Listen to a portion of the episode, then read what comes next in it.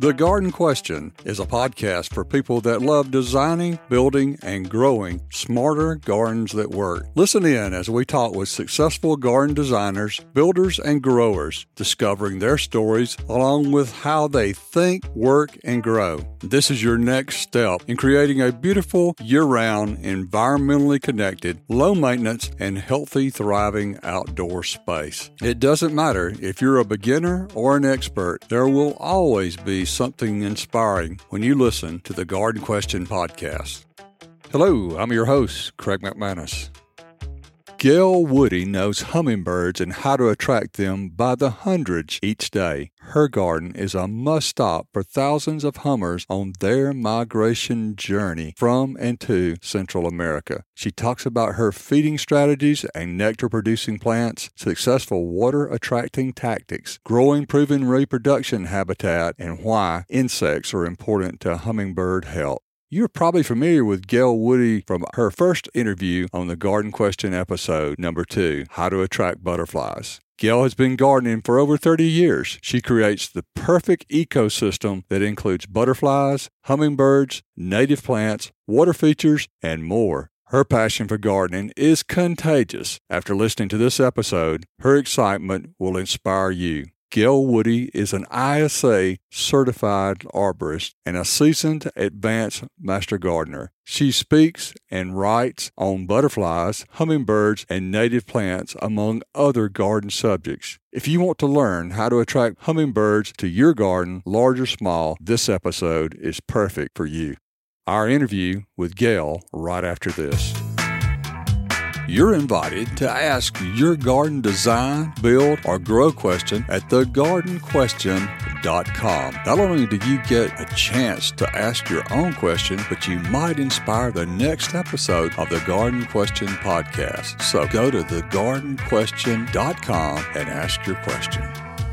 What do the hummingbirds look like at your house, Gail? They're all the uh, ruby throat in March, and there'll be quite a few, 20, 30 until about sometime late May. It's madness after that. Beginning June, July, they'll choose their location. They'll start mating, they're fledging, and it's just hysterical. The young will stay here. The young that were hatched here last year will come back here again this year too. It, it's really a phenomenon at my location anyway. Out of the 11 hummingbird species that have been seen in Georgia, how many do you get at your place? I've only ever had two. Uh, The rufous, which unbelievably is a hummingbird west of the Rockies, got off course about between two and 3,000 miles. And I had that bird, um, a beautiful male one August. Basically, all you have here in Georgia, anyone has, is some that are just really out of their region. They don't nest here. The ones that's far away as Louisiana, Anna's, and some of those various hummingbirds, they don't nest here. They don't breed here. You'll just rarely have one or two of them come through, and they're really pretty much off course. They move around a little bit. Basically, here in the South, especially Georgia, we have the ruby throat. In North Carolina, I have a friend there that he'll tell me when the males are headed my way in the fall. And sure enough, I'll be bombarded with males. It's kind of cool, but we have the migratory ruby throat. This is her location. Like any migratory bird has a location they fly thousands of miles to get to to raise their young. And we are blessed here in Georgia to have the ruby throat. Where does the ruby throat migrate to? She migrates to Panama, Honduras, Central America. I've had reports from people who have gone island hopping down there that they see them there, which is not unheard of.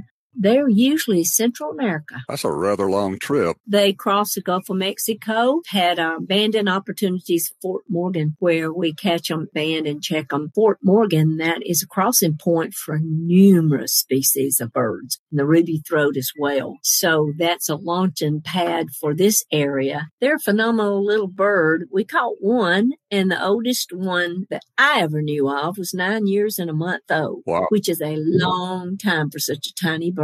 Yeah, really. Where's Fort Morgan? Gulf Shores. Fort Morgan is just right out at the point past Gulf Shores Beach, heading west. Okay. How have you designed your garden to attract hummingbirds? Honestly, my garden was designed for monarch butterflies. You know my passion and love for all butterflies. So it's one of those things. If you build butterfly gardens, you're going to have hummingbirds without a doubt. They love color. They love nectar and, and, and they are a, what you call a pollinator bird, one of the only true pollinating birds we have around. They are like a butterfly also. They know when they take the nectar out of a plant, they know how long it'll be before that nectar's right for them to come back and get more. They love massive color. A lot of people, you know, you'll see the hummingbird feeders have red they like red, but they like white too. So I can truly tell you there is not a flower in my backyard that a hummingbird won't touch. You've got an accidental hummingbird garden that came out of your uh, butterfly garden. Definitely.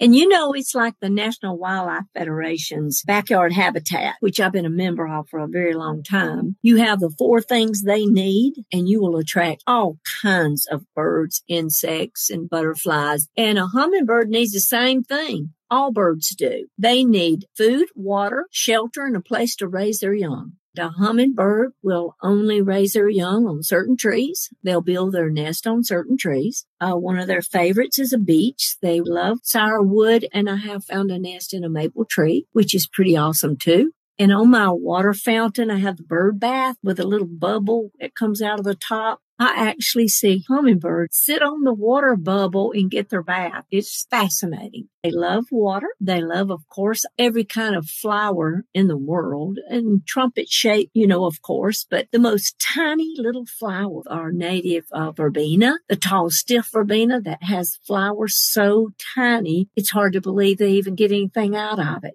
They will lay plants down getting nectar from them. You have all of these basic components and they have trees where they roost at night. So mainly their trees are for dive bombing and guarding their feeders from other birds mostly. I have a sharp shin hawk that lit in a tree and uh, the ruby throat hummingbird out here back and forth aggravating it to death in its face, pestering it, trying to run it off. They're fearless, absolutely a fearless bird. So they're a guard bird then. Oh, they guard their feeder because one thing about a ruby throat, I'm sure it's the same for all hummingbirds, but one thing for sure about a ruby throat, they're a solitary bird all hummingbirds are solitary. They don't like each other. They do not migrate together. They don't associate all about eating for them and getting their body fat in the fall and the food they need during the summer. The only time they tolerate another bird is mating We've had the joy of watching them mate to the ground, fall to the ground. Then that's it. They're our enemies from that moment on. They will raise their young and she will tolerate her young at the feeder with her maximum two weeks. And then they become just as uh, hostile to those young. They're on their own within two weeks. It, it's extraordinary to watch them. So you've got the nectaring plants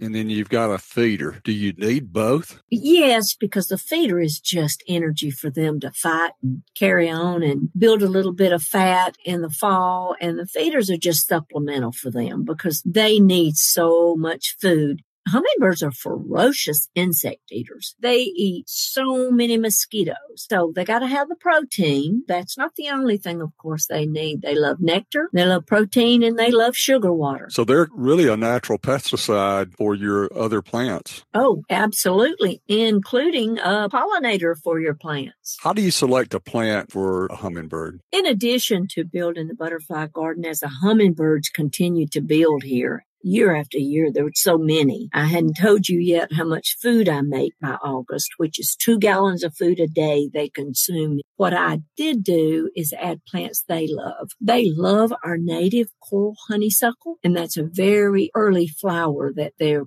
crazy about. They also love columbine, which is another very early flower that we get in the spring. They love uh, the flowers in the fall from hostas. So you're doing a great deal of good for a hummingbird with those beautiful flowers that hostas bloom in you know, they'll shoot up a stalk, beautiful white and pink flowers. Even though they're not native, they're a hummingbird magnet. They love any kind of flower. A bee balm, I would say probably Monarda is their most favorite flower that I have in my garden. They absolutely love it. It doesn't have to be red. They love the pink and the purple colors that I have in bee balm. They love bleeding hearts, our beautiful native bleeding hearts. And of course, on my pergola, I have our native trumpet vine growing. It's a massive vine. I only recommend that to people who have sturdy, sturdy treated lumber because it will tear it down if you don't. makes the most beautiful shade for us. I maintain it. It's aggressive. It's native. It's not invasive. You just have to keep it in check and keep it where it belongs. They love any hanging vine, any flower. They love our native amethyst falls, uh, wisteria. So I can honestly tell you when I sit out and I watch our hummingbirds, there's just really very little that they don't nectar on. They'll taste it to see if they love it. They're so busy out here that in the later summer months, we have to be very careful walking and sitting out in the morning, having a cup of coffee. They'll get in my face. I feed them by hand. The state of Georgia biologists estimate by the amount of food that I feed here, I feed over 700 birds a day. Wow. And I know that might sound quite shocking to people. They've been on the front of magazines and newspapers. The Hummingbird Study Group came two years and banded hummingbirds here. They banded 104 hours. That's just caught and banded, which exceeded uh, Stone Mountain and uh, Chattahoochee Nature Center, just right here in my backyard. That's amazing. That's amazing. It is amazing. It's like South Georgia gnats.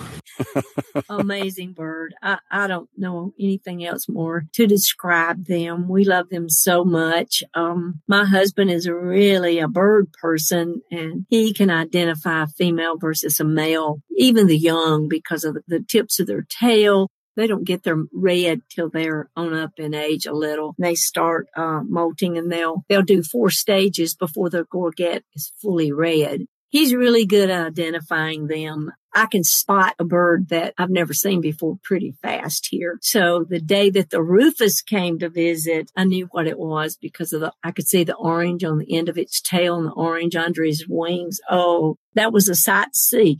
I had just arrived back home from Montana visiting my children People accuse me of bringing him back with me. That bird is a Montana common hummingbird there for them. He's uh, west of the Rockies and that little fellow really got off course to come visit. That's not unusual that to happen to a young Rufous. He was a surprise and a wonderful treat. They came, they banded him. So I didn't see him again for a, a couple of years, never heard a word back from him. He didn't come back here. He was picked up and banded by some uh, more hummingbird study people and scientists, and they caught him in Blountstown, Florida, read his band, and I think three years later, and sent word to let me know that my male Rufous had decided to live in Florida. So you don't think he returned back to the northwestern part of the United States where he's common? Well, I think he did because this lady in Blountstown, Florida only gets him in the winter. So instead of going to Southern California where those birds birds go to overwinter. He goes to Blountstown,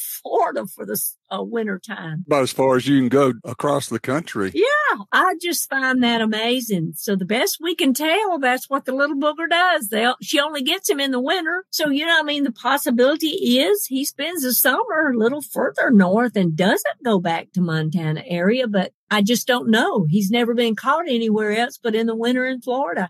So, you know, he sounds like a snowbird to me. Yeah, sure does. I was reading up on those and I was amazed that they said they would even go as far north as Alaska. Oh, absolutely. That's, uh, that they do. I see some beautiful videos of them in Canada and Alaska in the summer. Have a lot that we know that stay here. Are you talking about ruby throats now, right? Yeah. People say, where are all the hummers? And I have 20, 30 that I can count easily. Early spring that hang around. But you know, there is a real possibility some of these move on further north. Before the summer's over, I always have quite a few, you know, that, that stay because they breed here. It's amazing to watch them breed and the show that the male hummer puts on to get her attention. And oh, it's really something to see. I have a really nice PowerPoint on some baby hummers in a beech tree that we had. We've learned a lot of things about them. What is one of your most valuable hummingbird mistakes? We took nests down and cut the limbs and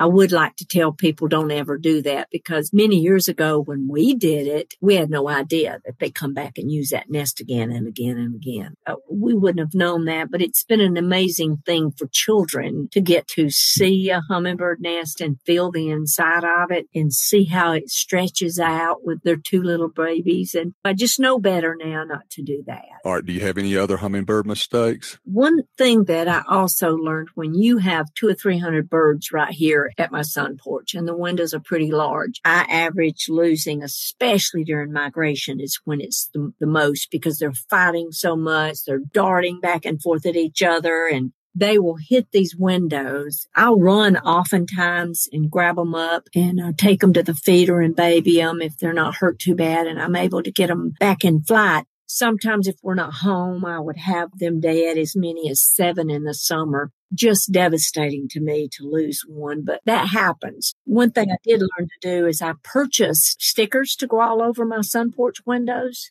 They're ultraviolet because a hummingbird sees in ultraviolet light. That's how they see everything is in ultraviolet. I put these stickers. It has reduced the number of injuries tremendously here. I might not lose more than one or two birds if they really, really hit hard do have one other thing that's really critical is we have a huge detached garage. We are very careful to keep our garage doors closed, our doors closed. They go in, they cannot get out.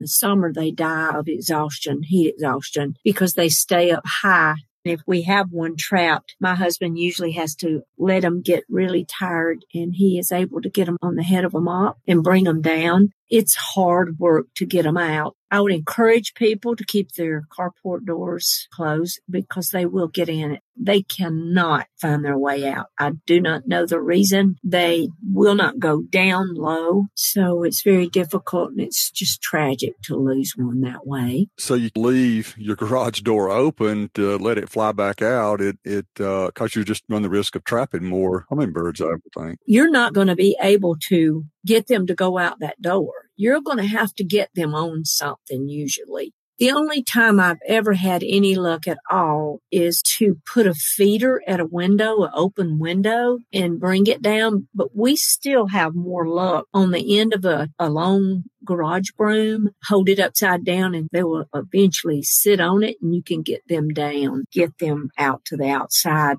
avoidance to me is just, it's time consuming to save one out of a carport. If you like your carport up in the summer, just, you know, halfway, they won't go in it, but those little boogers will go in this garage door, just a regular door blows my mind. Don't have to have the big old double mm-hmm. garage door thing come open, but they will go in that door and get trapped. Have you ever had one come in your house? Yes. Yeah.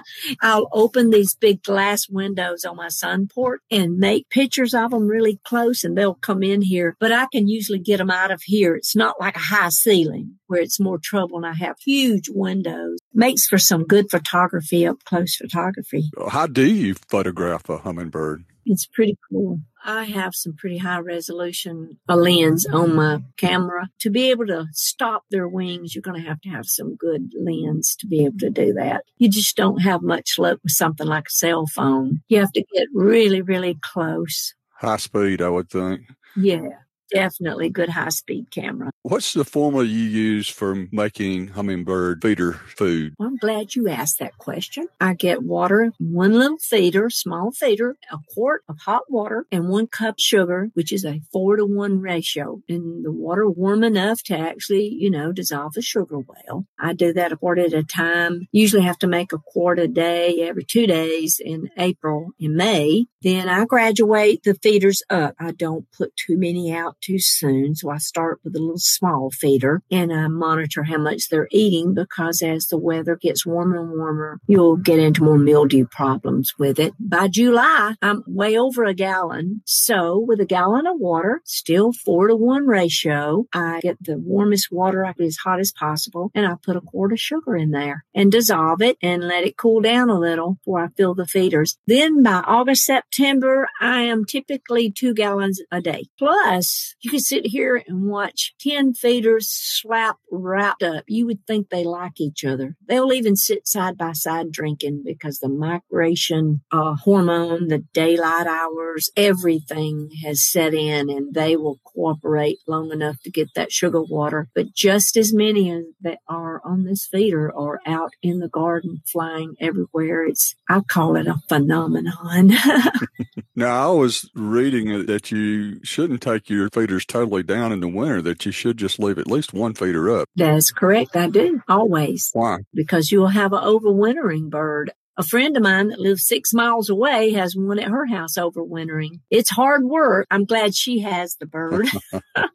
and I know that's terrible to say that, but listen, it with this kind of weather below freezing, you got to bring that feeder in at night, get it back out there as fast as possible. Limited pollinating plants in the winter, obviously. I notice in my backyard, my vegetables now are blooming. Also, they love nectaring on these camellias that are in bloom right now as well. There's a little bit of stuff out here. Hellebores is another plant that loves the winter and is in bloom right now. The hummingbirds in the winter are relying on that sugar water. It's not good nutrients for them. It's not all they need, but it will get them through the winter. You just have to be mindful and keep that from freezing, I should. And you're limited on the amount of insects too, I would think. Oh, uh, yes. Um, especially during this cold and the wind. Now, when we get up in the 60s, still have insects here. And in the South, we still have mosquitoes. But right now, we've had a kind of cool winter. I think. We're not hitting any record lows, but we've had some cold weather, definitely. We've had some below freezing that is freezing my feeder. I'm having to be real careful and keep a very small amount in it. Yeah. Because it'll break your feeder pretty quick. I'm just guessing, and I know other people in the country will laugh at this, that we've been down in the low 20s. And to them, I'm sure that's a very warm day to a lot of people, but it's cold to me.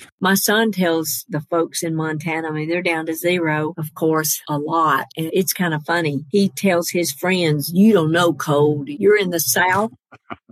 yeah. And it's raining and 40 degrees. That's pretty cold weather. You're right. It, it it is. It feels a lot colder with that than my times out west when it was three degrees, yes. and I definitely felt colder here. More about hummingbirds right after this.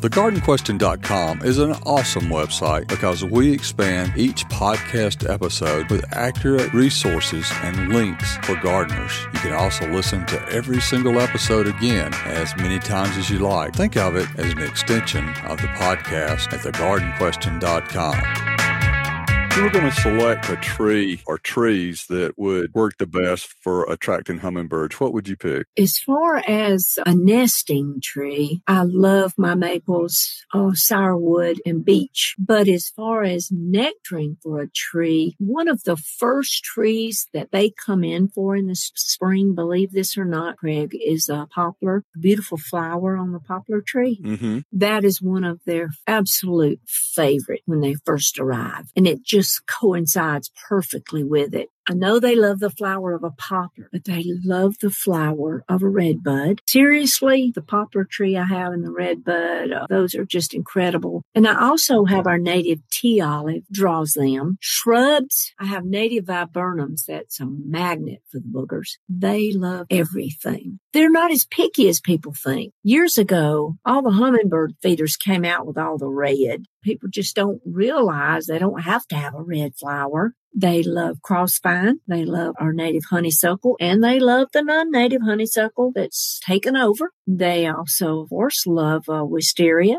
those are the favorite vines I have in my yard. Sometimes I'm fooled in not realizing how many hummers I have, or even if I have them already, because my coral honeysuckle is already in bloom. It's out on the edge of my yard growing on a fence, and I'll spot the red, and I'm like, oh my, I didn't realize they were blooming. So you don't have to hang around long to see them on the coral honeysuckle too. The trumpet vine is a little later blooming, so that's more of a summer vine. They're really not picky. If it's got nectar, they're going to have a taste to see if it's a good one. Are you familiar with our native clematis? Tell us about it. It is beautiful. It's misty white flowers in the summer. Just the most delicate. I have it growing up dogwood tree in my backyard. Now it's the only climbing clematis we have. It is one of the most beautiful little dainty flowers you've ever seen. I am just fascinated to see them on it. Flowers is barely big enough for them to even get anything out of. Mm-hmm. I have a lot of salvias and sage in my backyard and they absolutely love it. And you know how tiny those little salvia flowers are? Right. It is an amazing flower for them. They absolutely love it. I think they touch every blooming flower in my backyard, literally. You should see them on zinnias. They're an annual. You should see them on a zinnia. They'll sit on it and nectar every color. White, yellow, orange. They don't care. Purple. They love it all. It's like butterflies in the respect of mass color. As much color in one location, whether it's a quarter acre, half acre, or just pots of flowers. Put them together as many as you can and see what happens. I just love for people to tell me what happens. Now, would you be able to do that, say, like in an urban location? Oh,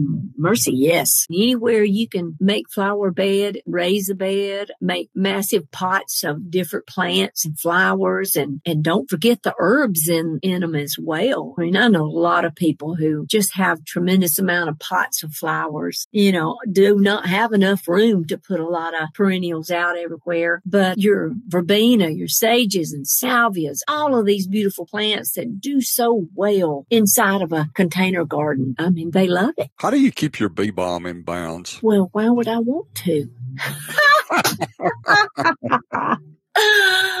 I had some bee balm and it just kind of started going everywhere. And I was thinking, well, why don't you dig it up for me? Because I don't care. Okay well, I was thinking about getting some back, but I was thinking about, you know, especially after all these conversations about butterflies and, and hummingbirds and things. And it's, I don't want to chase that stuff over the yard. I have to chase it over the yard. I'm shocked. I've really never heard anybody say that. Oh, yeah, mine spreads. I do have a really nice rock area. It hasn't gone past the rocks. Oh, yeah, that's one of my prized possessions is my bee balm. I have four colors of bee balm. I have a huge bed of my red bee balm, and in the middle of it, I have black cohosh. That shoots up about a foot, two foot spires of the most beautiful white clusters of flowers you've ever seen. Mm-hmm. That is the most beautiful photographic area. Hummingbirds love them both. I forgot to mention also hollyhocks, of course, foxglove, anything trumpet like a foxglove. They're usually semi perennial here. Native foxglove comes back year after year, and that's also a hummingbird. Uh, you won't see uh,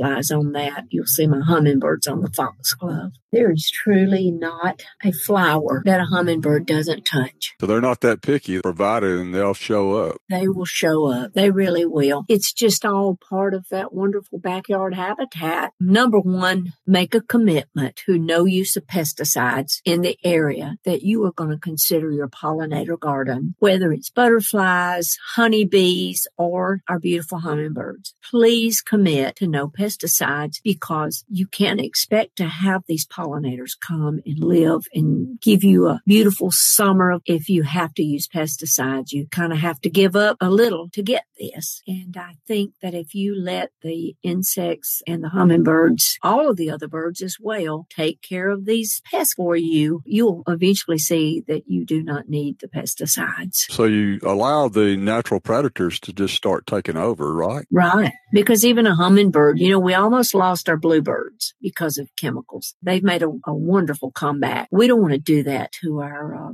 our beautiful hummingbirds either. My son took a trip to Central America to Panama, and they were working with the indigenous people there up in the mountains to develop other food sources like fish and other protein because their main food source was hummingbirds. I was just really shocked, first of all, that there was enough meat on a hummingbird to eat, but then that they were uh, plentiful enough for them to eat. Is there any natural predators for a hummingbird in our area? Yes, there is. I have two that I have to keep a real close eye on. I have them both. One is witches and snakes, so I have to keep an eye out because they will climb up and go across the wire where my feeders are. I'll get up in the morning and I'll see my hummingbirds going crazy and I can see out on the wire where feeders are hanging that something's not right. And I'll get the broom and beat off a snake. Usually it's a king snake or it's a black racer or I have to get them off and throw them over the fence and get rid of them. I don't kill them, of course, but a snake will definitely sit there, hang head part of their body down and sit there at that feeder waiting for a moment to attack. I have to keep close eye on those because I am bringing them in about a hundred. So I'm attracting snakes here. It's not like the hummingbirds are in a tree in their natural environment when they're sitting on these wires I have out here and just numerous amount of them, hundreds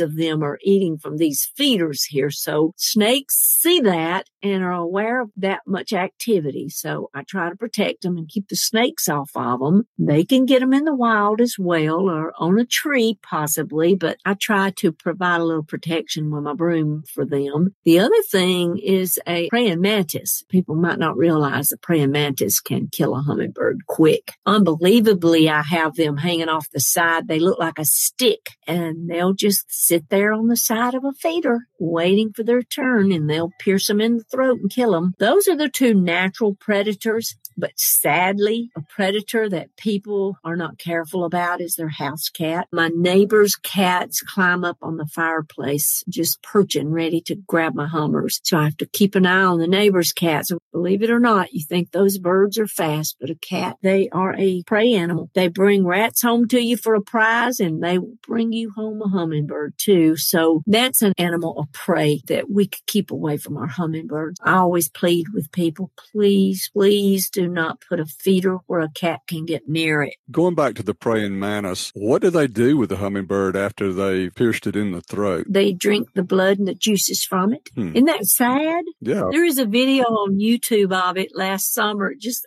I could barely stand to look at it. But they do. They pierce them in the throat. They just drain them, everything they get out of them, just like they do other insects that they kill as well. Well, that's what I was thinking is I always thought of a praying mantis of eating insects. I never thought of them eating hummingbirds. How do you balance that though between not using insecticides and that being one of your better insects? Yeah, but the, you got to realize praying mantis is a great insect. You want it in your yard. I don't want to kill it. Take it and put it back out where it belongs. What I have to do myself, because I have quite a lot of feeders and a lot of birds, is I feel like I have to protect them in the summer have to watch out for the ones because one thing we do is we have a couple of wires under the pergola purpose of us keeping so many feeders close together is because we get to really see a lot of fun action. We get to take care of a lot of birds and make a lot of great videos. And I also have cameras where I do virtual cameras in, of my birds. That's the reason. So that is encouraging the praying mantis and the snakes because they see all that activity. That's just nature at work and you have to keep that from happening. It is. And I try to control a little of it because because in our backyard, we're out of control.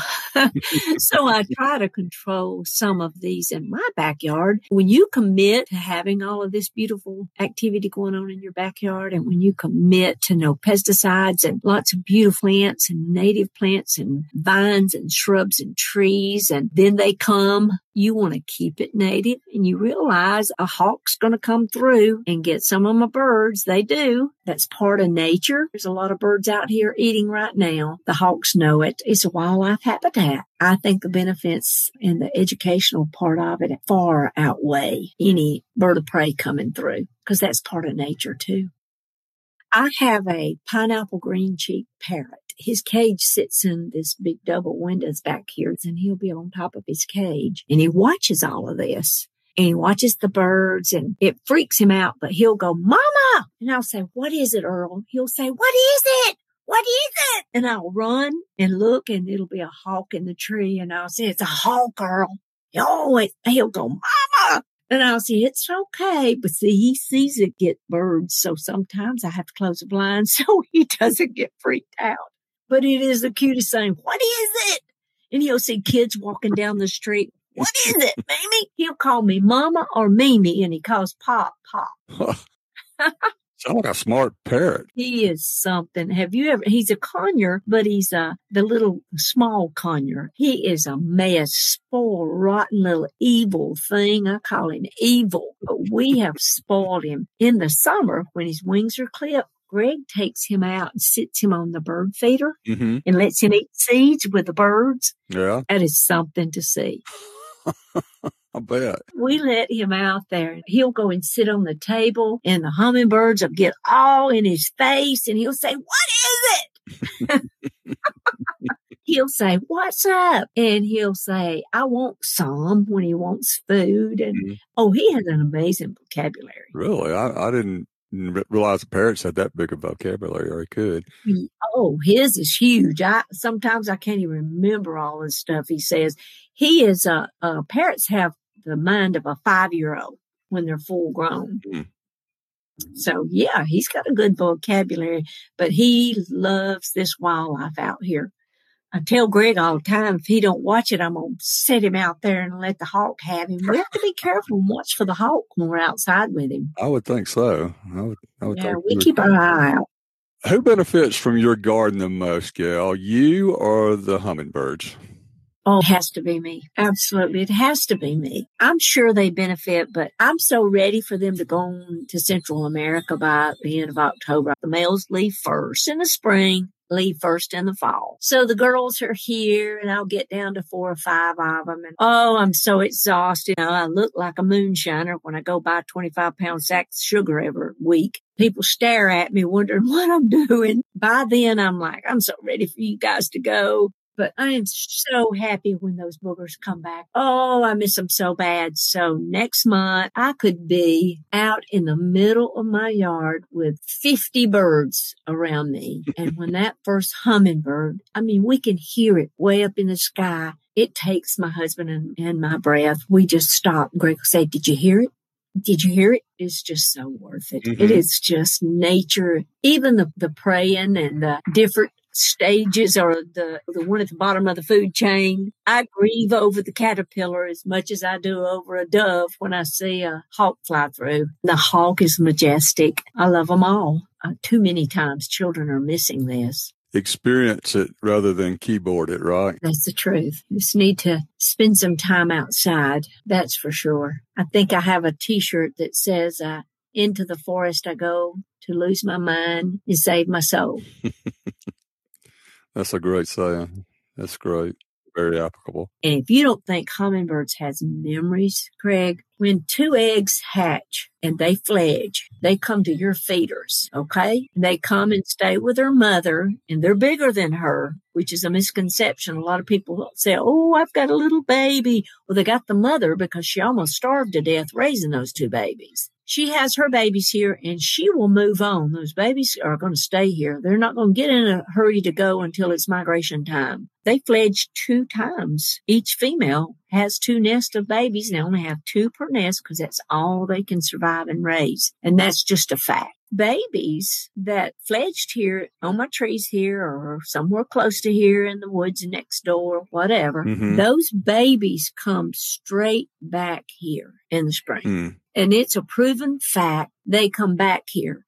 I watched that phenomenon and you would be shocked because I only have the one feeder out in the spring because I don't want to put more than they're going to eat. Mm-hmm. And I have a lot of shepherd hooks right here close by. They will hover on a hook where they know there was a feeder last year and they will just hover on a metal hook and I'll talk to them. And by the end of the summer, they definitely know my voice as well because I talk to them so much out there. But it is amazing to see them come back to the exact same place looking for their feeder where they know you had feeders for them. Sometimes that behavior will cause me to put out a couple of more feeders just because of that. Wow. But they're really smart. It, it's amazing. Right. When when the hummers come, and I'll have two or three out here, you know, by the end of March. Yeah.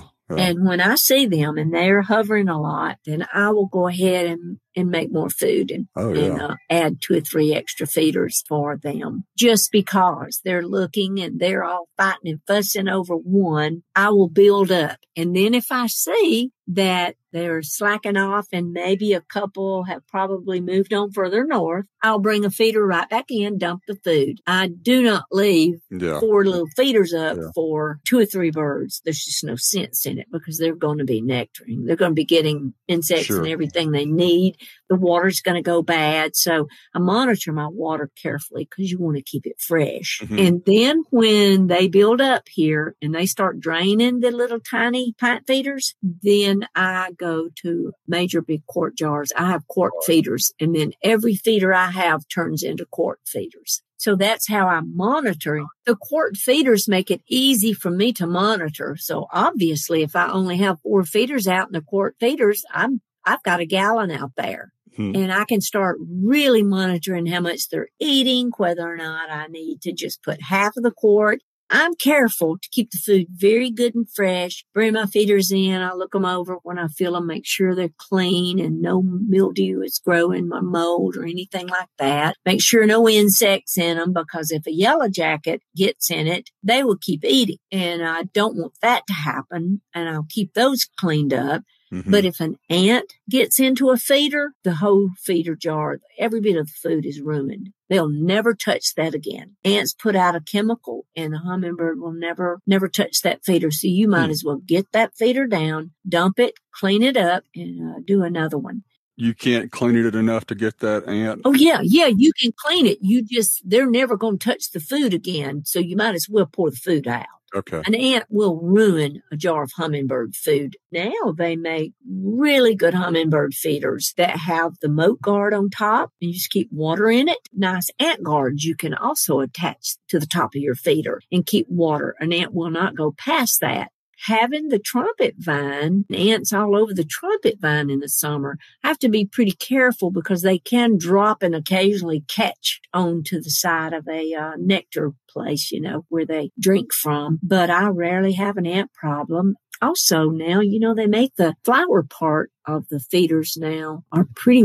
good about keeping out insects and uh, yellow jackets. So I don't have a really big problem with insects on my feeders.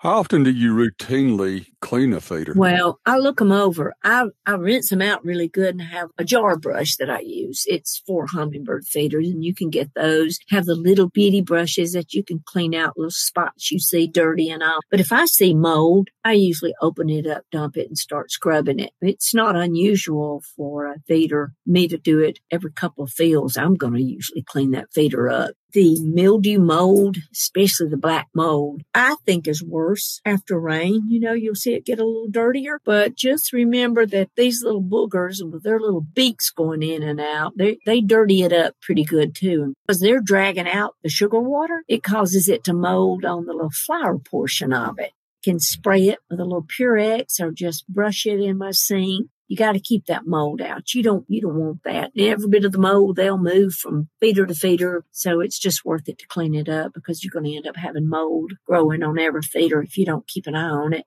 What have we not talked about? Yeah, I think one thing that I would love for folks to know where your butterflies are going to vanish when the rainstorm comes and they'll hide under the leaves until the wind and the rain's gone. There's nothing a hummingbird loves more than a good rainstorm. And it's just, it is so unbelievable. It is just beautiful to see them out there and they'll just get wet. They'll hold their heads straight up with their beaks straight in the air. They'll hide under the uh, uh, pergola and they'll dart back and forth because they love getting a good bath with a water hose, you know, the mister and sprinklers. They love playing in that because they get so hot in the summer. They will also, once the storm passes and the rain ends, it will look like you've got hundreds of new hummingbirds. They will all come in at one time. So it's so much fun to watch them after a rainstorm. It is definitely a joy. It is just another beautiful aspect to uh, the beauty of having a backyard habitat.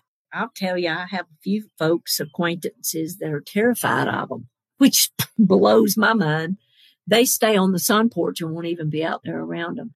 Early morning, I have people come when the sun comes up. They come off the roost. They're massive. You know, they're just solid when they first come off. And then late in the evening, sit still. It's almost dusk and it's almost nighttime. They come in and feed heavy, heavy, heavy. We've kind of hover over them. I think we've become hovering people because if you come that late in the day, they're counting on that. It's their last meal before they hop on these trees here. Yeah. We always try to be still and let them, I mean, you just can enjoy them so much more if you will. Now, you know a hummingbird's not going to come there when you're standing under that feeder. Especially if they don't know you. Right. If they don't know you and they're not used to you. Greg will go out and get a feeder and bring some in for me when I'll have three or four at one time emptied. Mm-hmm. And they will follow him all the way to the door on there drinking. Is that unreal? They have become pretty big deal. They're a pretty big deal to us here. Yeah. They give me a lot of joy, Craig. I can tell. I can tell by your enthusiasm and excitement. So if we go on vacation, you have to have people come and fill feeders. I'll make several gallons of food if we're gone three or four days, you know, because it's just like the birds we feed. They start counting on you for it. They count on me in my backyard. It's kind of like the butterflies. Gail Woody, I have enjoyed discussing hummingbirds with you today on the Garden Question Podcast, Episode 5. Thank you so much. The goal is that every episode is valuable and well worth your time. Please generously share the Garden Question podcast with your friends, relatives, and neighbors. Check out our website, thegardenquestion.com, for links, resources, and where you can listen to every episode again and again. You will not want to miss a weekly episode, so please subscribe to the Garden Question podcast with Craig McManus on your favorite listening app. Keep on designing, building, and growing a smarter garden that works.